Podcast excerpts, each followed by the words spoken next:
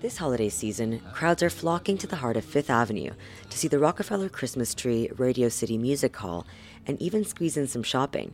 Coming all the way from Pennsylvania, Cece Capriotti and Vanessa LaRosa are enjoying the open streets on 50th and 49th between 5th and 6th, which remain car free on Saturdays, and say the program has the hectic season feeling a lot easier. I love just being able to walk around without the cars and everything. It's less distractions. And I think everything just looks so pretty with the lights and all the stores. I was going to say the lights. Yeah. I like the lights. Also traveling to Fifth Avenue from Buffalo, New York are Jen and Alexis Redline, who are just as enthusiastic. Be so free. Take we take the train down and just do our thing for a weekend. We're gonna check out the tree. We did the Rockette show, just kind of like hanging out. But pedestrians like Santiago Henao and his wife showed up to the open streets for the weekend for more than just the tree and lights. They, like many, came to shop for holiday gifts. So far, so good. So far, so good. Yeah, yeah. The city's doing uh, doing good by me. Earlier it was cool because like there wasn't this many folks around, but now it's starting to pick like pick up. And now I feel like a couple hours from now it's gonna be like a lot more people here. So definitely lines for like everywhere that we went.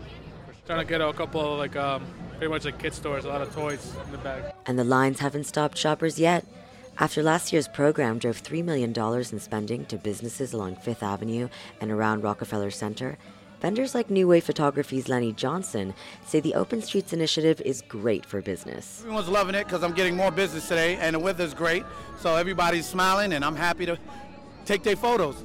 Now we ain't got to worry about dodging cars because now we can freely be able to get them to take a photo without saying, wait a minute, let's let this car pass. So it's, it's really good now.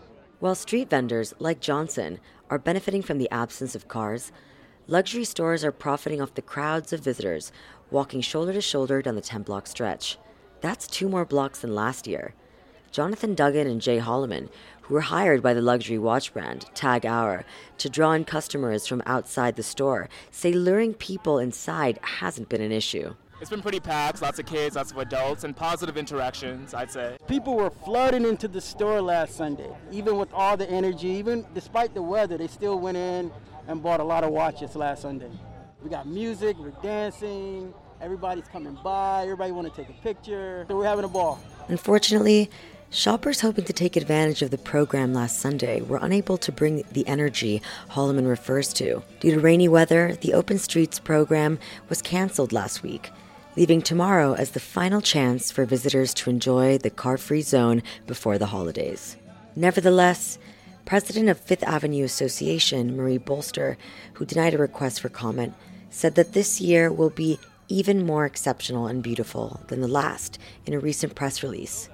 Boster, who was one of the key figures that helped bring back the Open Streets program and finalize its 25% expansion, which was geared towards helping the program surpass last year's 6.6% spending increase. While there is no indication yet if last Sunday's holiday open street will be rescheduled for another day, vendors and shoppers have expressed no doubt of the initiative's benefit and success.